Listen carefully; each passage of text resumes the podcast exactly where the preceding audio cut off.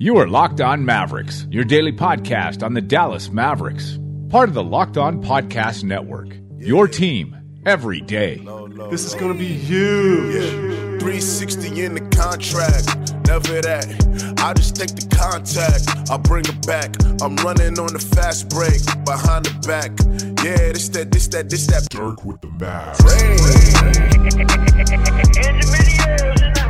Welcome. You are locked on to the Dallas Mavericks. My name is Nick Angstadt, media member at MavsMoneyball.com, and I am joined, as always, by my co-host, the editor of the Smoking Cuban. What you got for me, Isaac?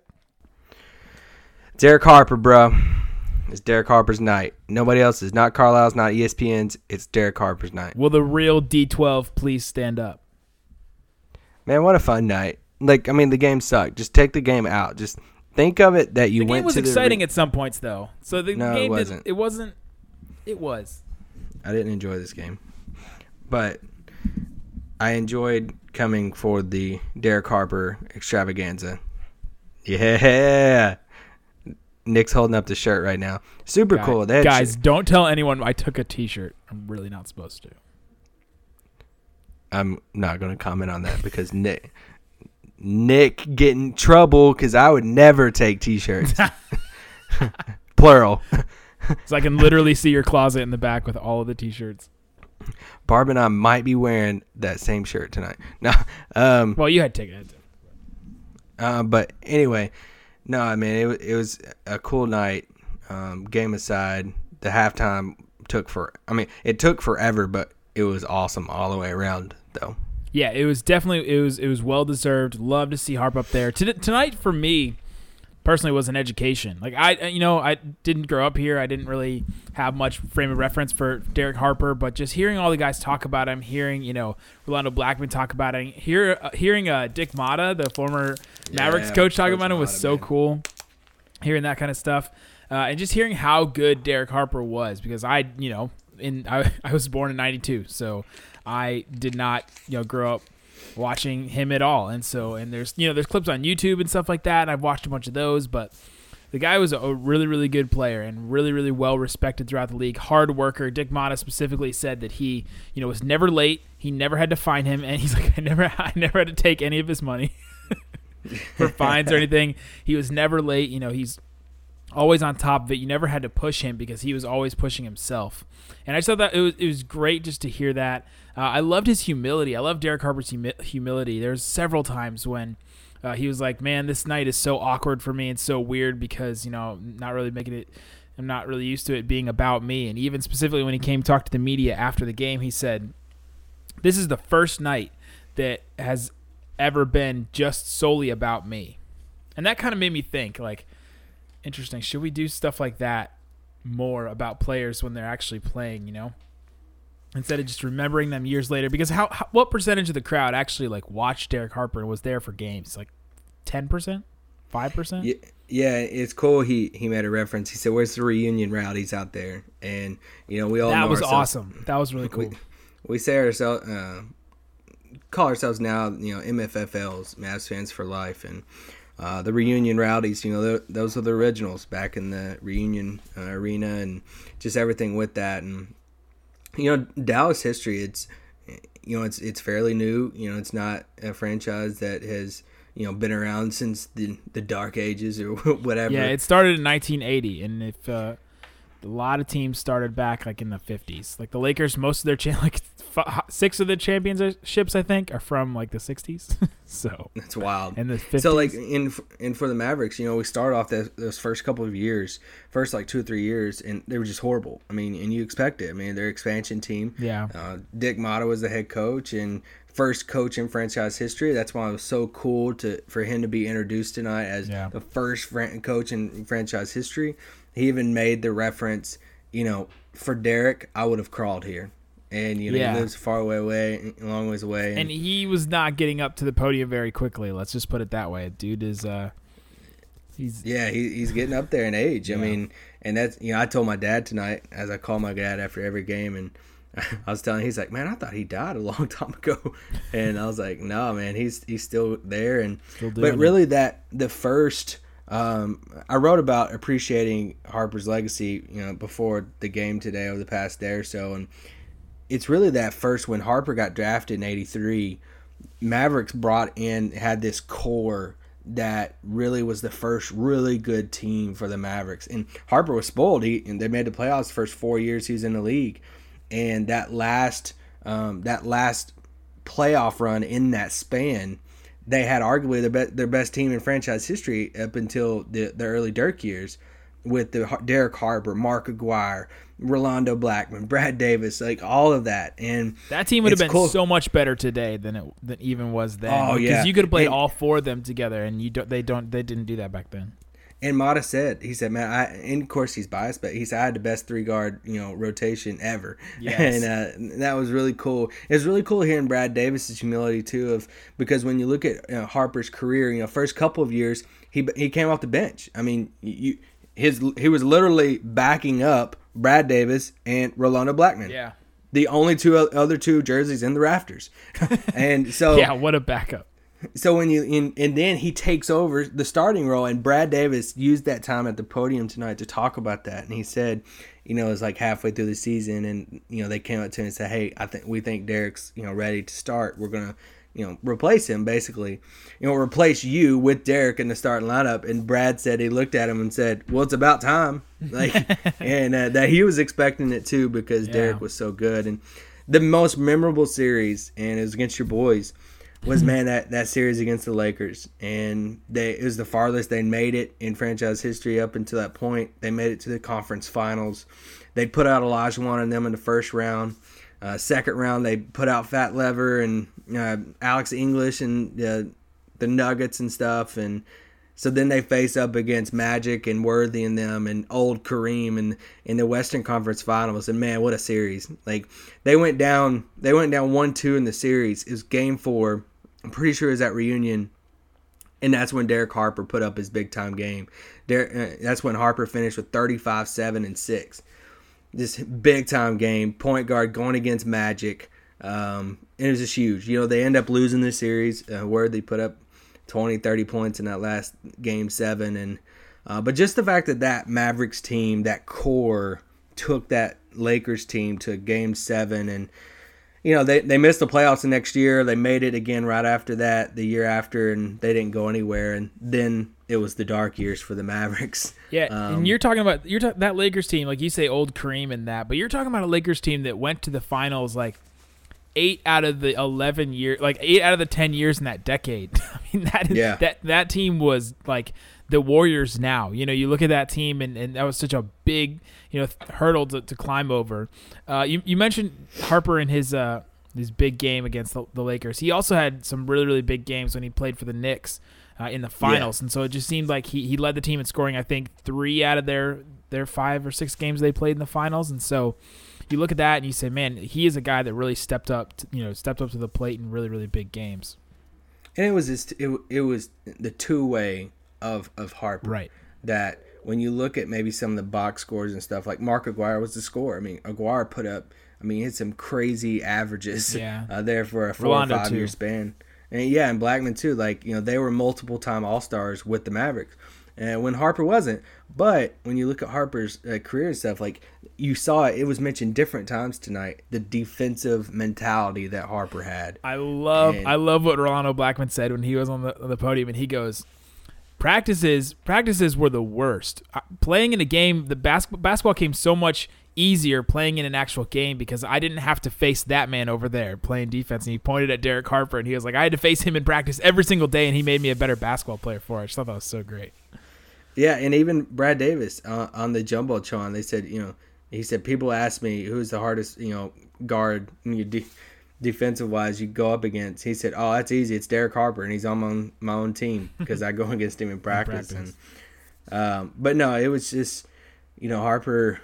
You know, he was sort of underrated. He went to the Knicks. Some Knicks fans say, "Yeah, he was better with us than you know the Mavericks." But it's just the fact that Harper played 12 seasons in Dallas, and and it, and beyond that, he played 12, and now he's in the middle of year eight in broadcasting with Mark Followill. You know, he's just he's been a part of the fam- family for 20 years now, and you know even longer than that. So it's just Yeah, way longer than I mean it's been 20 years since he played for Dallas. Yeah, and I'm just yeah, I'm just talking about like his time playing actually in the uniform, his 12 seasons plus the in the broadcast. Like that's not Oh, even yeah, the time in between. Yeah. That you know he's obviously had a relationship with them, but you know I mean you're just looking at his his all time ranks of fourth in points. He's an all time leader in franchise history in assists and steals. You know, and you just go down the line. He's top five in almost every main category, and you know, third in games played and third in minutes played for the Mavericks. Like, it's just, it was a given. I mean, it, it was only a matter of time until Harper um, got his jersey in the rafters, and That matter man, it would. that matter of time though is, is fascinating to me. You know, I tweeted this out earlier today that the, the distance between, you know, getting your jersey retired and the last time that they played. So Brad Davis from the last time that he played for the Mavericks to when his jersey was retired, 10 months. 10 months, not even a full year. Rolando Blackman, 7 years and 11 months. Derek Harper, 20 years and 9 months. It's crazy. It, it's crazy how long it, it took them to do this. I don't have any theories about this. I, I can't even, you know, think of why they would wait to do this. Yeah, I mean, I don't either. I mean, we we we briefly chatted about it before the game, and I mean, I think Mark Aguirre should, is deserving also, and um, I wrote a whole piece about how JJ Barea should when he's done with it, and uh, um, got some slack for that from some people. But Finley's next. no, it it was it was hard. Yeah, Finley and uh, you know Finley. So there, I mean, there's three people right there. But no, I mean, it was a super cool night all around. All around. They had the green shirts uh, for everyone uh, in the whole arena. If anybody from if anybody from the Mavericks is listening, uh, green looks really good in the arena, so uh, we should throw some, throw some more of that green on the jerseys. Uh, so like it was a um, it's almost like a retro night. You Yeah. know, we a lot of people were dressed up in the retro gear, jackets. Team employees were wearing a lot of retro stuff, and The podium that they Uh, were talking, the podium that they were talking about had the old logo on it with the you know the the Don Carter hat with the the M and the green behind it. Like it was a real big logo on the podium. It was really really nice looking. Yeah, and, spe- and speaking of Carter family, they had them a part of the uh, the jumbotron tribute with you know Patrick Ewing and um, Fat was in there. I put I put a uh, picture of Patrick Ewing as he was talking during the during the thing, and everybody was like, "Ooh, Patrick looks rough. Like Patrick looks like he's had some, like it's been tough on him. Like, yeah, coaching college basketball is not easy. say, college basketball. It's well. That's chasing after all those 18 year olds like at 2 a.m. like, trying to get them to go to class or go back to bed or. Oh man, Yeah, but I mean, it was a fun night. A fun night all around. Harper deserved it. Um, sucks that we couldn't have gave it a win. Yeah. but it was just the feel around the whole night and uh, just honoring Harper and everything he's done for the franchise. it was a really really great night. Uh, one more thing I want to do before we move on from from this topic is that uh, there's a a quote in the Dallas Morning News from when Harper was first drafted. And uh, it was in the paper. By the way, my wife signed up for the paper. I enjoyed reading the sports section today. The physical. yeah, the physical paper. It showed up at our doorstep. I'm like, all right. That's what I'm talking about. I'm all about newspapers. Uh, so this is a line from when Harper first got drafted before he even, you know, stepped foot in Dallas. He said, he said, "Who's in Dallas?" And his agent said, "Brad Davis and Rolando Blackman." And Harp said, "I'm better than those expletives right now." So great because you just see him on TV now, and he's you know, he's pretty. I, I, I guess soft spoken. Like you, when you hear from him today, he was just kind of like, you know, even keel. He just seems like he is, you know, always he he's never like the outgoing, like outlandish type person. He doesn't doesn't go too over the top, doesn't get too low. But uh but some of that confidence that he he definitely had and that's what made him a really, really good player. And defenders have to have to have that. Like you have to just be a crazy person to be a really, really good defender. you have to have a little bit of a, you know, I'm better than you mentality. Yeah, I mean, you hear even going, and this would be a good transition to our next topic. Um, but even going to pregame and to talking to Rick pregame tonight, you know, when I asked him just kind of a broad question, and kind of his thoughts, and just with Harp's ceremony and stuff going on tonight, and you know, Rick talked about the importance of Derek to the organization and stuff, but then he turned it into how valuable Derek's defense was and how he hopes Dennis You know, he just he talked about that whole like Dennis adopting that defensive mentality that Harper has, and um, I don't I have the exact quote in front of me. I'm gonna try to put it in a piece over the next day or so, but um, I mean, uh, it was just cool that he drew those comparisons because that's what you know Derek is kind of known for is that defensive point guard, and but could score also too. So, but that wasn't the main thing about pregame. Oh man.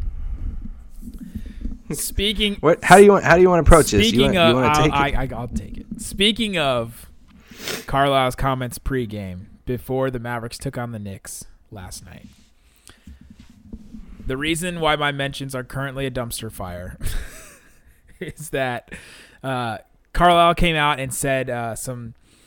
He had he had some he had some words for ESPN as well as LaVar Ball.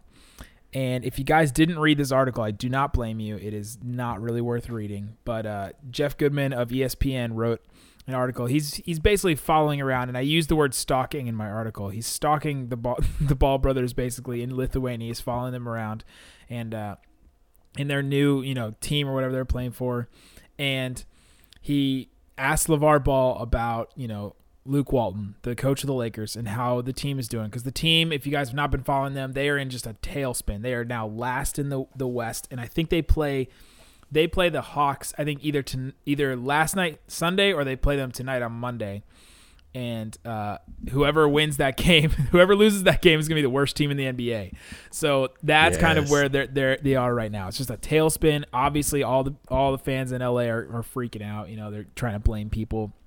So, Jeff Goodman catches up with LaVar Ball. He asks him some questions, and uh, LaVar Ball is quoted as saying, That's a good team. Nobody wants to play for him, being Luke Walton. I can see it. No high fives when they come out of the game. People don't know why they're in the game. He's too young. He's too young. He ain't connecting with them anymore. You can look at every player, and he's not connecting with not one of them. so he says that so stupid. and basically calling out Luke Walton, saying he shouldn't be the coach and all this stuff. He he went on and said some more things, but that's all I'm going to read you just to, just to give you guys context.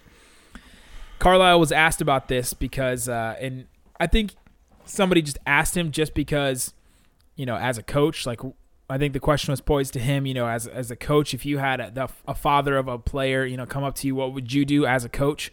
But he decided to answer. Carlisle decided to answer this as the president of the coaches association, which It was wild too because we just went through all of the pregame questions about just the night, Harper's night, dinner, you know, just all the stuff, and it was like literally like almost the last question, and a well-respected reporter starts in on Yeah. the question. In the middle of the question, I turn around and look at Nick like, "Holy crap, we're actually going there!" Because a question like this, I expected something like this, but next Saturday. You know, or this coming Right, Saturday not for tonight. the Lakers game. um, tonight was just random, you know, before the game, uh, and Carlisle decided to give So Carlisle goes into it. He decides to answer this question not as a coach, as the question was poised. He decides to answer this as the president of the, the Coaches Association, taking up for his guy, Luke Walton. All the coaches are his guys, basically. He, he is always going to defend a coach. Uh, and so he says, as president of the Coaches Association, I view the recent ESPN article as a disgrace. Quite honestly, Luke Walton is a terrific young coach who is bringing along a young team, and it is it's a difficult task. If you don't believe it, ask me. We're going through that now. We're, we were going through that last year. Let's just unpack this, you know, you know, quote by quote. So we'll go through it. Uh, let's just go to that first one. A disgrace, and saying that uh, Luke Walton's a really good coach. Man, like it's true. You know, he, he knows that that uh he knows what Luke Walton is going through. He knows coming into a you know a team that has expectations. He knows you know all this stuff, and he's he really the, the beginning of this quote really stuck out to me that he was he was taken up for his for Luke Walton as if he was like one of his players or even like his child is what I said in the article. Is like I feel like he was defending him as such. Yeah, I mean they're an association. I mean they're a coaches association, just like a lot of the players would take up for the players and uh, a bigger issue Yeah. uh, because they're all part of the same association. So Carlisle is going to naturally take up for Luke Walton. Um, and ESPN, I mean tonight, like I've had, I, I disagree with what Rick does different times or says or how he maybe answers to the media sometimes, whatever it is. Tonight, I agreed 100% with everything he said. Um, and I, I think you like the Ball family more than I do. Um, but I just I can't stand what I like the ball family like I like waffles. I love waffles. Like they're really really good, but they're not good for you. You know, you eat them and afterwards, like a lot of times you eat a lot of waffles and afterwards you're like, God, I don't really feel good about that. But when you eat them, they taste good. but him, I love waffles, so that doesn't work for me. Um, but no, for him, you know, he called it disgrace, and it, it was like, man, like this is awesome because. I mean, ESPN's asked for this. I mean, they have a reporter there in Lithuania, and they're they're just falling so bad for. Gosh, he his job right now is to follow the ball family around. It is it's it's pretty incredible. Lavar, I mean, Lavar's fishing. I un. I, we're we're we're gonna continue on through this uh, because there's more stuff that he says that we'll bring this up. But I understand why. I understand why ESPN and, and outlets cover them. no, I do. I completely understand. You you have to because this is a business. You can't just go off of like what your morals are or what you feel like, you know, is news. Like you have to go off of what the response is at times because your business, you get those clicks, you get those, you know, pe- people joke about it like, "Oh, get those clicks." Like, yeah, you know, like But wh- where's your You- limits though? Like wh- when when do you sell yourself? You know, out. Like that's the thing. Like I mean, we we we hear all the time. We we hear podcasts and stuff about how ESPN's doing. I mean, it feels like they're laying off hundred people every six months. Like we see where they're going to. Where like where do you where do you sell yourself out? that's out? completely different, but well, like where do you where do you sell yourself out to where you? I mean, I think they lose. I, I don't think this gains people. I don't think you like that's. You make yourself look so stupid. Like Lavar Lavar Ball is like fishing on the side of a like a bank of a of a pond, and he threw you know his line out, and ESPN has swallowed the bait, hook, sinker, and is getting close to like the pole. Like they're so far, they swallowed the bait so bad for this. Like that's the thing to where you know, you even follow like I follow different uh, Euro, uh, European media sites, and so I, you know, I do like reading up on some of these prospects, like Ekpe Udoh, like last year, like how he's doing so well, and reading how Luka's doing overseas stuff. And it was just, I mean, a disaster when he signed in Lithuania because they're like, oh my gosh, like now we have to cover this. Like it's a burden that you have to do. You've seen college reporters talk about, hey, now that he's n- not going to be at UCLA, we don't have to cover him anymore. Like even though that they could and they could write something and get clicks, but they don't have to because people just it, it's just it sucks so much out of it out of somebody just wanting attention so bad. So when he says this ESPN article is a disgrace because it is this relationship that they have with ESPN that ESPN is giving this dude a platform and saying like allowing him to publish a story that is calling out Luke Walton, saying these things about Luke Walton. And it's not about calling him out like it's just the fact that you're adding all of this stuff on Luke Walton whenever they do so much stuff behind the scenes and give ESPN so much access to things that they don't have to do. And that's that's what we, we're gonna get into. it ESPN did not make LaVar Ball. Everybody was in on LaVar Ball when co- when Lonzo was in college. You know they're they're covering you know his his younger sons in AAU. The, the, the his two young his his youngest son LaMelo was playing in an AAU game against Zion Williamson, and it got like a million views, a million live views on Facebook Live when they played when they played against each other. They had to they had to shut down the arena because there's too many people that came in. People care about this, and that makes it newsworthy. They care about LaVar Ball. They care about the Ball family. They like the Big Baller brand. They put these pop up shops shops out, and they sell their you know their their stuff that I would never buy, but they, they put their stuff out there. There's lines like a mile long. They're, they, people care about this, and that makes it news. That makes it newsworthy. And this is And they care, but they a- care because they because somebody gave them a platform, and that's the thing. Like if he was everybody just gave them a platform. yeah, but now I think I think he would still be big news even if even if he didn't get a platform from like ESPN and all this stuff. You can make your you can make your own news now. You can because be ESPN's so big. media. That's the thing. Like we wouldn't be hearing as much about Lithuania right now if Jeff Goodman wasn't over there. Like that's the thing. Like if they didn't, if if ESPN was We would because we would because everybody would aggregate all of the the videos because this Lithuanian Yeah. team is is tweeting out videos and they're doing Instagram stories and they're doing all this stuff like they would we would SB Nation would do it too. We would aggregate all this stuff and we would post it on there because we get the clicks. You know, it's it's what it's all about. It's it's trying to d- decide what is news and what is not, what is newsworthy and what where. You know, it's probably between the two of us where we should draw the line is, is where, where we stand right now. But let's continue on with, with what he said, uh, with what Carlisle said he said uh, ESPN is a partner, an NBA partner, and they've been a great one. And by the way, uh, Carlisle used to work for ESPN. He was a broadcaster for them between what you know, right before he was back with the the Mavericks as a coach. They've been a great one, but part of that partnership is the coaches do a lot of things to help them with access, interviews, all those kinds of things. In exchange for that, they should back up the coaches. Printing an article where the father of an NBA player has an opinion that is printed as anything legitimate erodes trust. It erodes the trust that we built with ESPN, and our coaches are upset because Luke Walton does not deserve it. Two years ago, he took a veteran team and led them to 24 wins in a row. That is an amazing accomplishment. Off of that, he earned the Laker job. To have a deal with these kind of ignorant distractions is deplorable. ignorant distractions. That's the best way to describe LaVar Ball. Absolutely. Like that's the thing. It's sure. the what? Uh, sure, it is. It's an ignorant distraction. It Bec- definitely is. because it's it's a give and take thing. Like Jeff, like Jeff Goodman's doing his job, but ESPN's stupid for having him. Why why are we asking LaVar Ball how Luke Walton is doing? That's where we're messing up.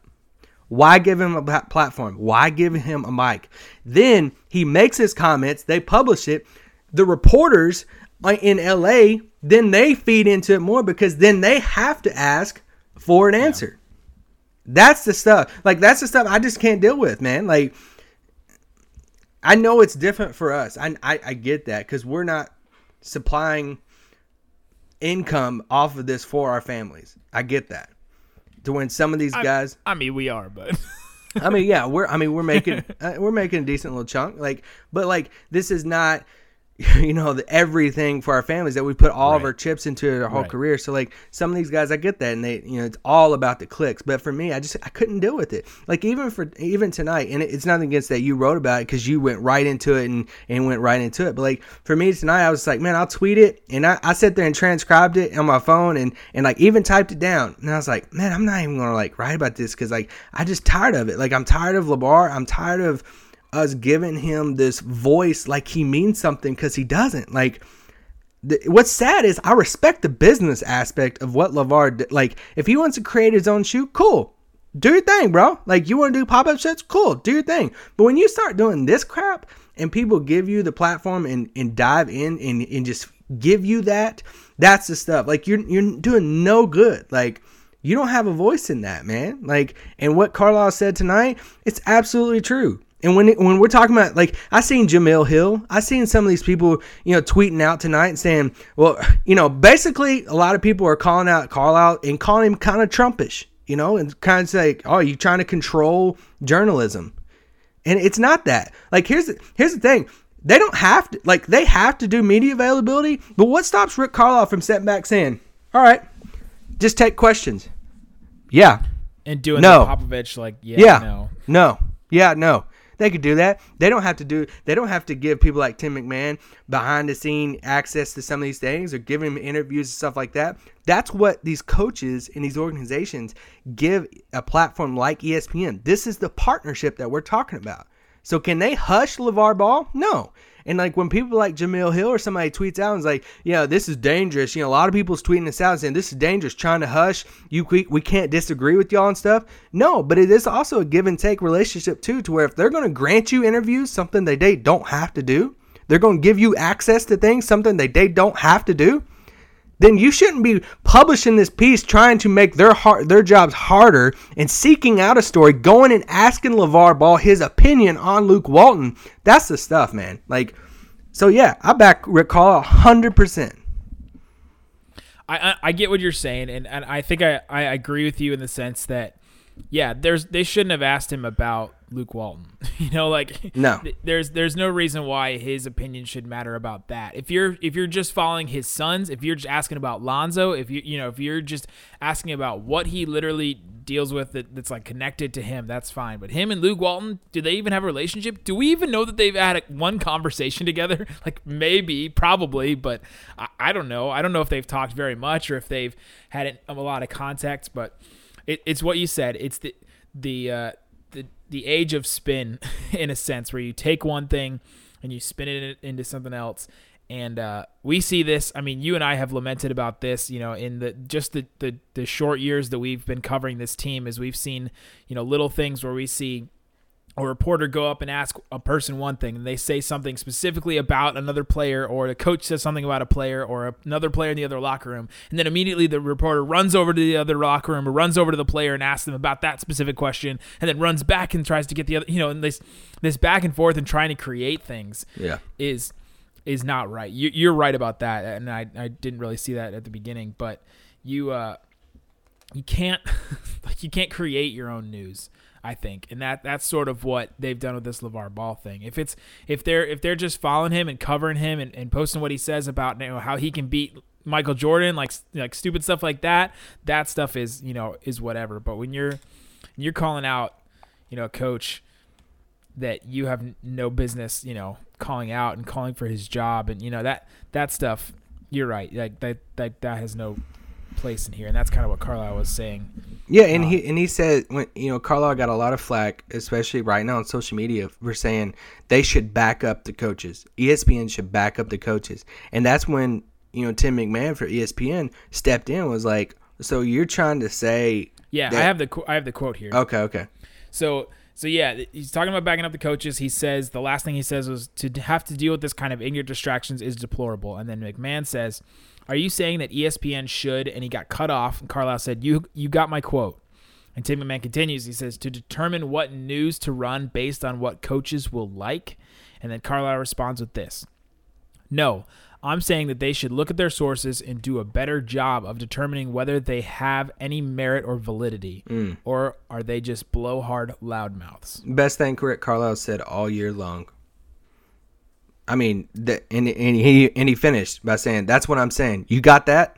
And he looked at Tim right in the face, said, "You got that?" Like Rick wasn't playing around with that. Like you met, it's like you messed with one of his boys, and he's going to take up for him. Like you got that, and like, that's the thing. That that comment by saying you should back up the coaches, it's not about. It, th- this is what this this is thing. It's not about disagreeing. Like reporters are going to disagree, but when it's what Rick was saying, when we grant you this this these interviews, and we sometimes do things that they don't want to do, they give ESPN favors then the least you can do is not run a stupid story giving a, a blowhard loudmouth a stage to try to create drama that makes it look like one of these coaches that bends backwards for you and gives you interviews and gives your information and all this stuff get him in trouble or bring more pressure on him than what already is. Like that's that's the stuff that pisses people off and pisses Rick Carlisle off and it should. It should make the coaches mad.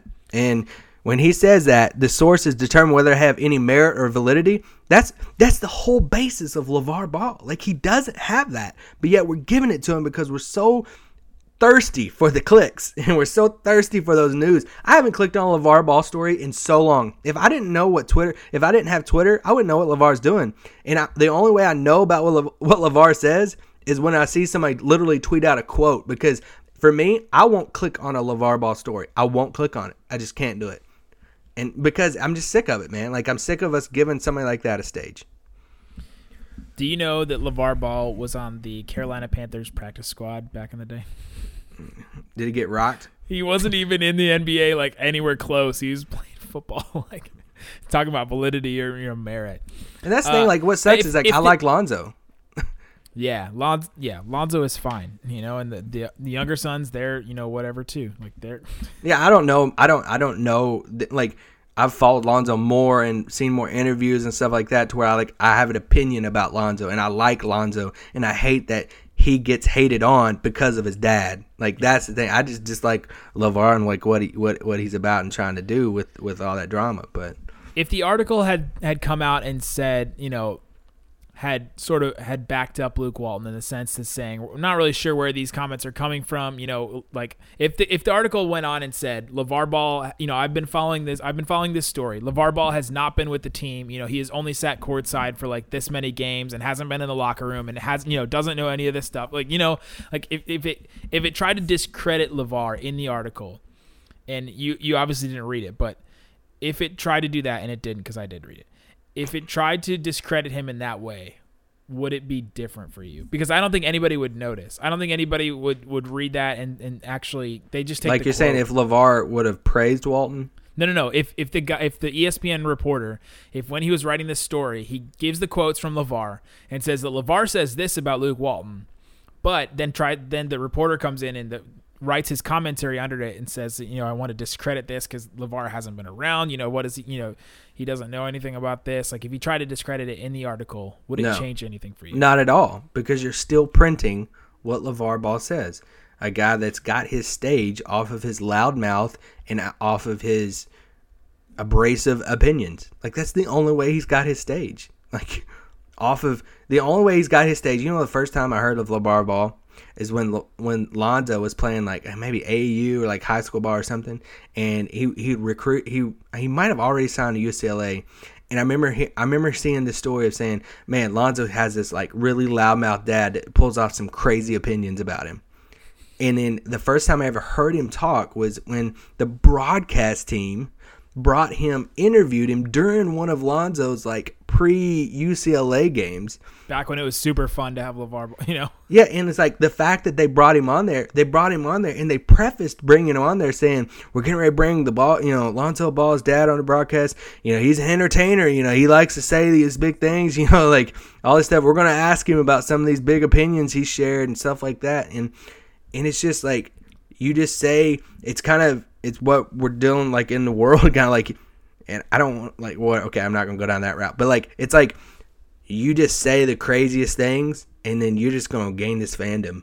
Like we saw it with somebody that's in a position of power right now in our country that you say the like some powerful, crazy, outlandish things that some people are like, "Holy crap, that's crazy!" But it, it's almost so crazy that you gain a following by it, and it's like wild that you gain this platform because it's like almost a contest now. Who can say the the craziest thing? Who can give the hottest take? Who can do all this stuff? And because of that, you can get these platforms, you can get these jobs, you can get money, all this stuff because you're just giving these crazy opinions and stuff and it's just it's dangerous, man. It's it's a dangerous slippery slope, and now look where we're at.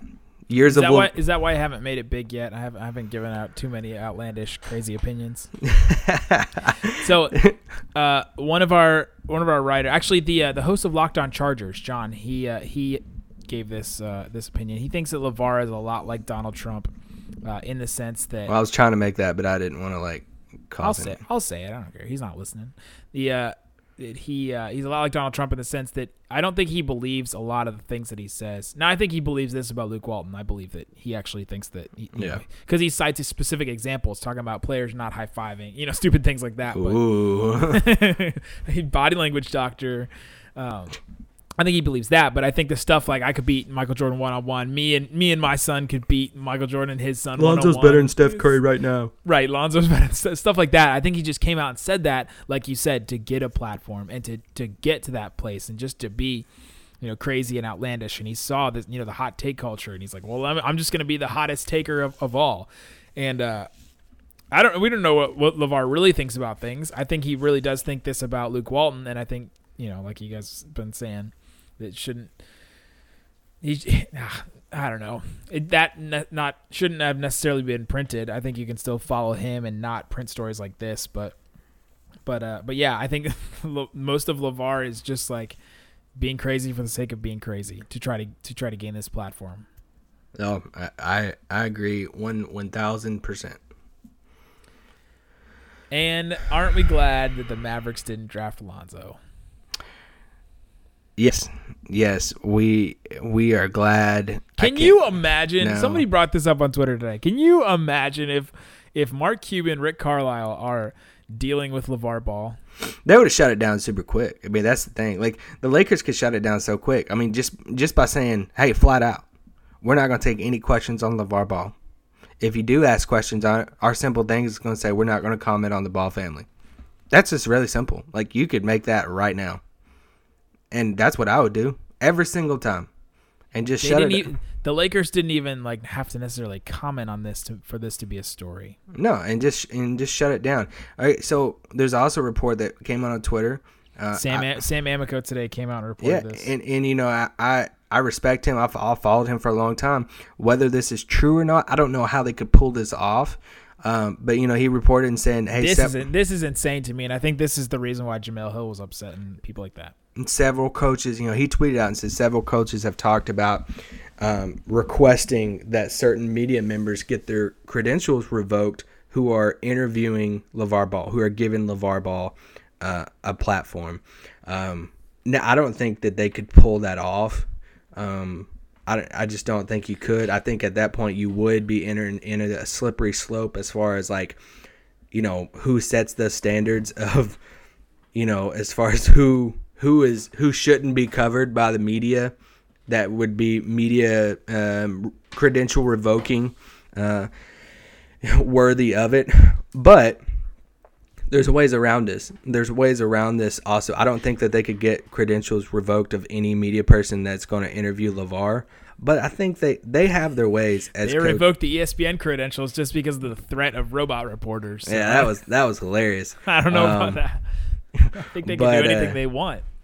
Well, eh, I just think that would be very, very hard to manage. You know, as yeah, far as you would have to, you would literally have to have somebody manage who's writing about LaVar Ball. Like, really, is some of these people going to really care about if I'm writing about LaVar Ball? Like, Or what if I just mention LaVar Ball and my, you know, like I'm Yeah. doing I'm doing the preview of the Lakers game and like LeVar Ball, Lonzo's father, and that's all I say. But but but this is something though. Like, I don't know if they could get their credentials revoked, but it's to stay in the back of their mind. No, like I, I I mean, it would me. Like if you're if you're Rick Carlisle, if you're one of these coaches stuff, and you're like, all right, well, this guy works for ESPN. You know what? I'm not I'm not to give this guy, time of day. He requests an interview. Nope. He he asked me questions in a media scrum. I'm to be like, one word answers, or I'm not to answer that today, or something like that. You can do stuff like that, and there's nothing we can do about it. Nothing at all. And this is not what Carlisle was saying specifically. He's he just said, you know, at that last quote, was, I'm just saying that they should look at their sources and do a better job of determining whether they have any merit or validity. He wasn't saying he wasn't saying this report that came out later. Now, it's, this report from Sam Amico said that a, a bunch of coaches are, are looking to try to do this. I don't know if Carlisle is part of that, if he's, you know, part of that group, being president of, of the Coaches Association. I don't know if he has any part in that at all. But uh, I got a question. go. What if LaVar responds to Rick? Then, Ooh. then that's interesting That's tough. somebody's going to ask Rick about it. Somebody's gonna ask. This guy's gonna ask LaVar about it. Yeah, and that's the stuff. Like when when do we just leave it alone? Like for me, just leave the crap alone, man. Like quit giving him a platform. But anyway, I've ranted. This is probably the most I've ever ranted on our podcast. Yeah, this and the uh, the fans that want to tank. Oh yeah, that's true. I don't know who I dislike more, tankers or Laval Bar Ball family. Laval not family. Bar. Laval Bar is what you just said. Laval Bar. oh, hey, by the way, there was a Mavericks game last night. Oh yeah, that was an ugly game though.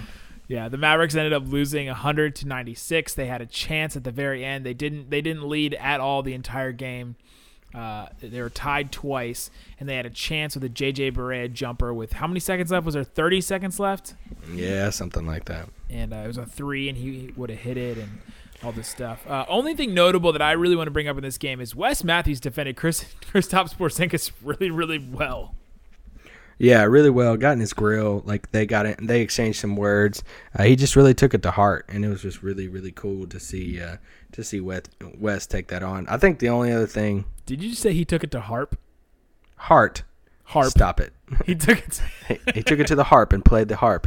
Uh, no, for like Derek Derek Harper. Harper. He took it to harp.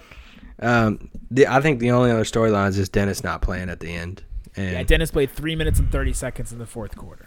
I attended the game tonight with uh, one of my good friends. We had tickets, uh, and you know he he knows a little bit about the Mavericks and stuff. But he said, you know, your new rookie Dennis, like why wasn't he in the game? um, he was like, I feel like I haven't seen him for like ever, and then he never came back in. And I was like, he's like, why don't y'all play him? And I'm like, well, good, I good love question. Those, I love those opinions. Yeah, and so it's like, you know, obviously they rode the veterans, and the veterans made the big run at the end, and you know it's hard to take JJ and Devin out when they made the run and tied the game, and I get that. Um, and I was already kind of thinking about it post game. I'm like, all right, if they win, it makes Rick look great. If they lose, even by one point, people's gonna be like, why aren't they putting Dennis in? You know? Yeah. Um, I think people are going to say that regardless. yeah, and it was tough. It was tough. Any chance that Carlisle is showcasing these veterans for a trade? no, I don't think so No. either. they, they don't have anything else to prove. Like if if they random if Nerlens if McRoberts was getting twenty minutes, then that, that's a story. but like no, everybody knows what JJ and Devin is. I mean, everybody knows what Wes is. Everybody knows what Salah is. Like they know what they already are. They know what they're getting. You showcase somebody that you know, like a Jahlil Okafor it barely plays, and so somebody could be like, "Holy crap! Like he can actually He had dribble 12 points in 13 minutes last night with five boards and two blocks big time." against the Celtics. Uh, Devin Harris also in the fourth quarter. So Harrison Barnes scored 10 points in the in the fourth quarter, and Devin Harris scored nine points in the fourth quarter. He was three of four, hit two threes. He just did not hesitate from three tonight. He also had three assists and no turnovers and a steal. He was plus five in the fourth quarter. He was really really good tonight. At- Yeah. At the end, in the, in the fourth quarter specifically, Dirk did not look super great tonight. Um, His shot was off tonight. Carlisle specifically mentioned his travel uh, that he, he recently went to a, uh, a another team member's uh, funeral, and uh, and so not a team member, but a uh, somebody in the Mavericks organization. Uh, he traveled for that, and so they. Uh, which is really nice gesture. And I- I'll just I, I want to say that on the pod real quick. Yeah. Um, a, a member of the organization that's been with them over a decade. Um, that is close with everybody on the team and uh, knows us well and knows the players well and stuff. Uh, they lost a family member unexpectedly, and um, it was really cool to see Rick Carlisle and Dirk. They took Cuban's private plane, flew flew out of Addison, and took it to attend the funeral uh, in eastern Kentucky. um, Yeah. not a not a very big uh, big town and stuff. So uh, the fact that they flew up there for the funeral, I know it meant a lot um, to the the guy in the organization. Um, and it's just a really nice gesture, but it was also a day of travel that wasn't planned. And yeah, I mean, he he cites that. So Yeah, I just mentioned that because Rick Carlisle specifically uh, called that out as one of the reasons why. And so, uh, yeah, uh, other things mentioned from this game: Ntilikina versus uh, versus Dennis. Any thoughts about that? There's one play where Dennis tipped one of his passes. That was a really sweet play to watch. Uh, and then, man, there was this one time JJ Barea came off of a screen or came around a corner and went right to the basket like he normally does, and uh, like Frank was right behind him, like right on his tail. Oh. I just I watched the entire way from the free throw line to the basket. I'm like, Frank is gonna block this. Frank is gonna block this. Frank is gonna block this, and he just swats it right, right out of the air Yeah. because Frank's arms are so long, man. yeah, he's super impressive on the defensive end. Um, I wish he played more. It was kind of weird. Weird we didn't see either one of them uh, for like the second half of the fourth quarter. Yeah, They played Jarrett Jack over him, uh, so we they didn't really match up a lot one on one. which was also weird. Yeah, Jarrett Jack played uh, Dennis a lot tonight. Dennis had a couple off games in a row now. He just he couldn't get in a groove. You know, it just it just wasn't a great game for him tonight. And I don't know what's up. I don't know. Just you know, that's a whole different conversation. But um, but yeah, I, will plug a piece uh, coming out tomorrow or while you're listening to this today. At some point uh, on Monday, I talked to Frank Ntilikina tonight after the game about um, meeting Cuban and them overseas uh, for the first time. That was documented online. Uh, what he, if he thought he was going to be a Dallas Maverick, and uh, where he thought he'd go in the draft. Blah blah blah. Matching up with Dennis uh, tonight, playing against him some, playing against Dirk. So uh, just cool talking to the kid. Super super nice, well spoken kid, and cool to hear. Uh, what he thought about Dallas and stuff before the draft. It was great. It was a great night for Dallas. Uh, besides the uh, the actual Mavericks team, but it was a great night for uh, for Derek Harper. It's a great night for former Mavs. You know, a bunch of them were in the house tonight. Uh, really happy. Oh, by the way, Shawn Marion was sitting courtside with his championship ring. He got a nice ovation as uh, the jumbotron showed him in his championship ring. He was he was flailing it around, showing everybody. it was pretty funny. Uh, so yeah, it was a great night for uh, for Derek Harper. I'm kind of upset that the uh, that the whole Carlisle LaVar ball thing came out tonight. You think you could have just waited until the Yeah. other night, but it came out when it did, and we gotta you know report the news when it comes. So, guys, thank you so much for listening to this extra long edition of Locked On Mavericks podcast. I know a lot of you guys out there really like the longer episodes. Uh, but Isaac and I's wives will not like that very much if we keep doing these. So No, she's been making chili for like a straight hour, waiting for me to come in there. So I'm about to go down some chili. Let's go. I okay. So as long as we're talking about what our wives ate for dinner tonight, my uh, my wife has been sick today, and she really she's been really wanting pancakes recently. You know when like Yes. if you guys have any wives or girlfriends, they like want a specific food. They like will not Yeah. stop till they get that specific food. You Got to go get it. One of the few things I know about women, and uh, so she decides to get delivery. Uh, and she gets it from Denny's, and I think I was thinking she's gonna like she's just you know I'm gonna come home and there's gonna be like an empty one empty box of like pancakes, right? I come home and she had ordered four four orders of, two pancakes each.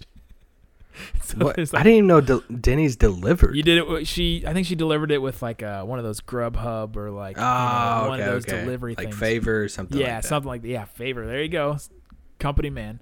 And uh, the um, I come home and there's just all these pancakes. I'm like, why?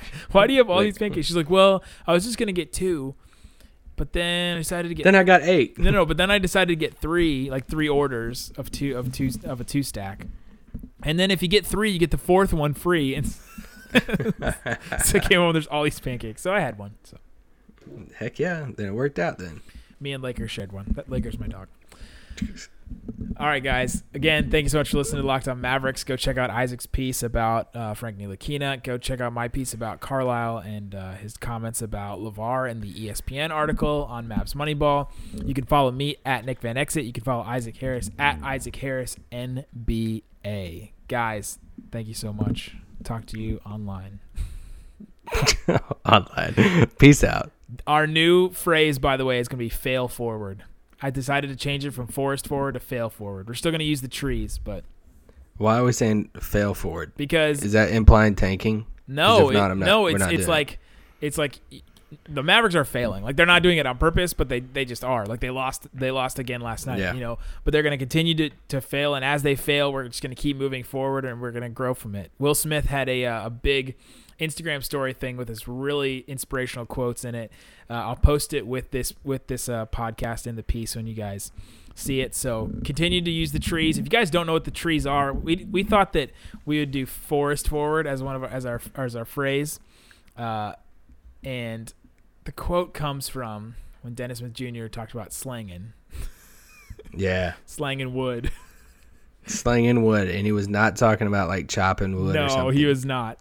But uh, so we decided to spin that into a, a phrase that we could use to galvanize the troops, to galvanize the MFFLs. And so now I think I'm going to change it to fail forward. Hmm. I think Okay. I think it's a better phrase. Better phrase. Better phrase to say at the end of the pod. But keep the keep the uh, keep the trees. The trees are good. I like to I like to see the trees because it represents who's a real MFFL, who actually listens to us and who doesn't. Who's the real one? So if you don't have a tree, put a tree in the display name of your Twitter handle. Peace out. Boom. Fail forward.